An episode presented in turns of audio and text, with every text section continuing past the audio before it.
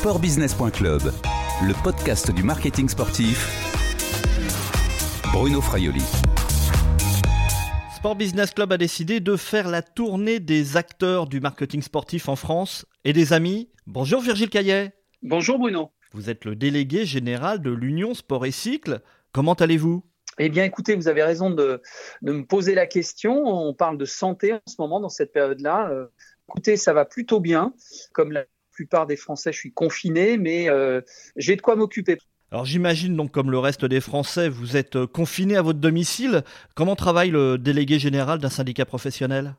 Eh bien, effectivement, on est confiné. Toute l'équipe est confinée depuis lundi, en vérité, comme beaucoup d'entreprises en France.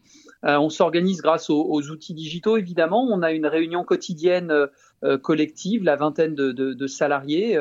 Ça nous permet de faire un point et puis de se fixer les, priorités. Elles sont nombreuses en cette période-là pour accompagner nos adhérents. Et puis, sinon, effectivement, on passe beaucoup de temps au téléphone et beaucoup de temps sur, sur l'ordinateur. Ça nous change un peu et je l'ai déjà entendu dire, mais je pense qu'il y aura un avant et un après Covid-19 dans notre façon de travailler. Alors beaucoup de, réunions en téléconférence, en visioconférence, c'est également le, le cas pour euh, les commissions, parce que vous êtes donc présent en tant que, délégué général de l'Union et dans plusieurs commissions, notamment dans la cellule de continuité économique. Alors effectivement, euh, ça a commencé en début de semaine, donc après les, différentes annonces. Hein, il, faut, rappeler que euh, ça s'est vraiment accéléré à partir de jeudi et l'annonce du, président de la République, puis l'annonce samedi soir de la fermeture d'un certain nombre d'établissements recevant du public par le Premier ministre. Ensuite, reprise de parole euh, du, président. Donc ça s'est accéléré. On a eu beaucoup de réunions avec les différents ministères euh, sous forme de visioconférences et, de conférences téléphoniques.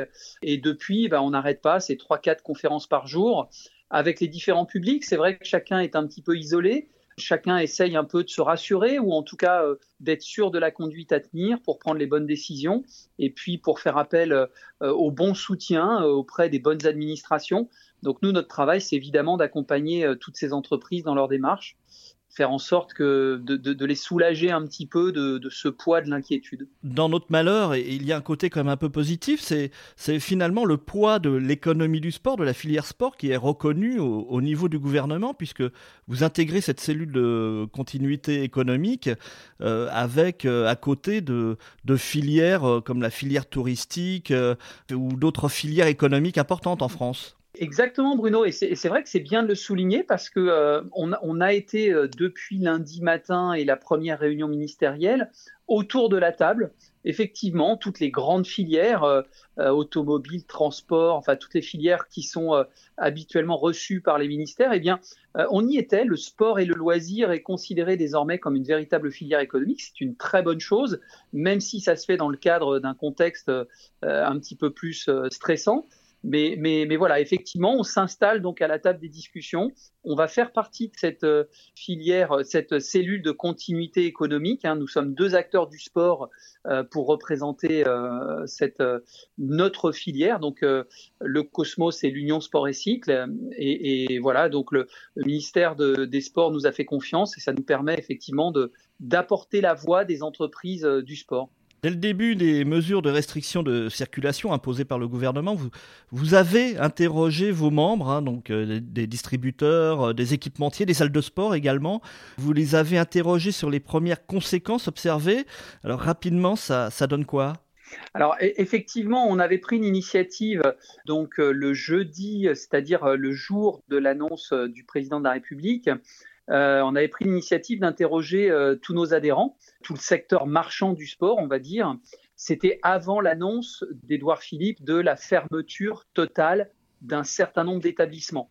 Donc d'ores et déjà, il y avait euh, une grande inquiétude hein, qui transpirait des résultats, notamment ce qui semble évident et, ce qui était un des, premiers chantiers pour le gouvernement, c'est les problématiques de trésorerie. On a énormément de petites structures dans notre univers d'entreprises qui ont euh, euh, à peine un mois de, trésorerie devant elles. Et si on leur demande de fermer, donc de ne plus avoir aucun revenu, eh bien effectivement, comment faire pour assumer toutes les, dépenses et les charges régulières? Donc c'est l'équation qu'il fallait résoudre et là-dessus les, annonces du gouvernement étaient assez fortes. Hein. Avec ce plan de, soutien. Néanmoins, il n'en demeure pas moins qu'il y a beaucoup, beaucoup d'entreprises, Bruno, qui vont être en souffrance sur ces problématiques de trésorerie. Et on essaye de, trouver les meilleures réponses, mais c'est vraiment difficile si la crise venait à durer euh, plusieurs semaines. Bon, des grosses euh, difficultés euh, peut-être à attendre, mais quand même, est-ce que le rôle d'un syndicat professionnel comme l'Union Sport et Cycle n'est pas aussi d'anticiper, de, de prévoir la reprise, l'après-crise?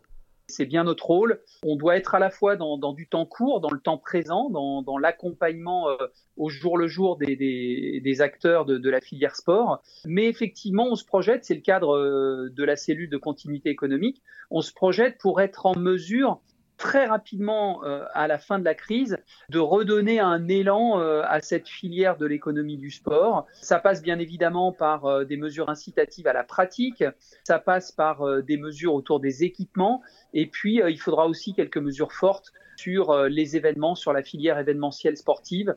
Donc voilà, on essaye d'anticiper tous ces sujets-là pour faire en sorte que bien rapidement on permette aux entreprises de se remettre à flot.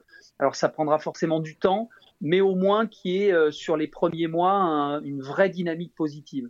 Vous parlez d'événements, euh, Virgile Caillet. Euh, il y a un, énorme événement cet été. Ce sont les, les Jeux Olympiques à Tokyo. Vous, personnellement, est-ce que vous craignez un report, voire peut-être une annulation? Il faut avoir conscience que le CIO, le Comité international olympique, et puis le Comité d'organisation des Jeux de Tokyo, forcément, forcément, ont dû anticiper un plan B.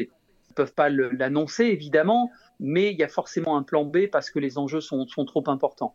Mais en même temps, ces deux acteurs-là se doivent d'être pragmatiques et d'attendre le, moment le plus propice pour prendre cette décision de report parce qu'il n'y aura pas d'annulation, mais plutôt de parler d'un report. Et en cela, effectivement, c'est important de regarder euh, comment la situation évolue en Asie, comment elle évolue en Chine, comment elle évolue en Corée, comment elle évolue au Japon, et euh, dans ce cadre-là, on se dit que fin juillet. Vous voulez dire plutôt euh, fin mai ou fin juin? Bah Oui, pardon, il faut au moins 2-3 mois, donc c'est plutôt euh, effectivement attendre fin avril pour prendre les bonnes décisions. Si les tendances d'évolution de, de, de, la pandémie continuent dans un sens plutôt positif, bah, il y a peut-être des chances que les jeux puissent se tenir, j'allais dire, normalement. Je ne sais pas si on peut employer ce terme de normal dans le contexte actuel, mais en tout cas que les jeux puissent avoir lieu. la grosse incertitude, c'est devenu l'Europe maintenant. C'est là où on a le, moins de, visibilité possible. Et organiser les jeux alors même que l'Europe euh, serait encore confinée, ça semble complètement irréaliste.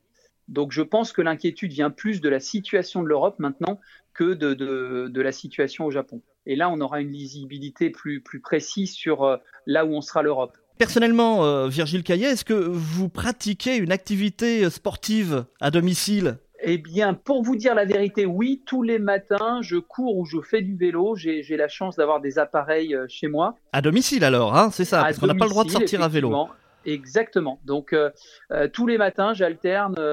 soit je fais une petite dizaine de kilomètres de course à pied, ou alors une petite vingtaine, trentaine de kilomètres de vélo. Voilà. J'en ai besoin parce qu'en ce moment, c'est intense. Hein toujours pour garder quand même une condition euh, physique parce que c'est important, euh, euh, notamment dans ce, régime de confinement. Et puis dernière question, quel est votre film de sport préféré, Virgile? Écoutez, j'ai un film qui m'a beaucoup marqué, qui est sur un fond de sport, mais qui est aussi une histoire, une histoire d'homme. C'est Les Chariots de Feu un moment à la fois historique, à la fois de grandes relations humaines et puis, et puis de dépassement de soi. C'est un film qui m'avait beaucoup marqué. La musique aussi, non? Exactement, tout à fait cette image de course sur la plage, à la fois la liberté, l'amitié, enfin beaucoup de, de, de, belles images et de belles sensations euh, qui pour moi résument bien le sport. C'est ce qu'on souhaite à tous, hein, de courir bientôt comme ça hein, sur la plage. Exactement. Merci Virgile Caillet, prenez soin de vous. Merci Bruno, à bientôt. Je rappelle que vous êtes le délégué général de l'Union Sport et Cycle. Allez, on se revoit très vite. Au revoir et à bientôt sur le podcast de sportbusiness.club.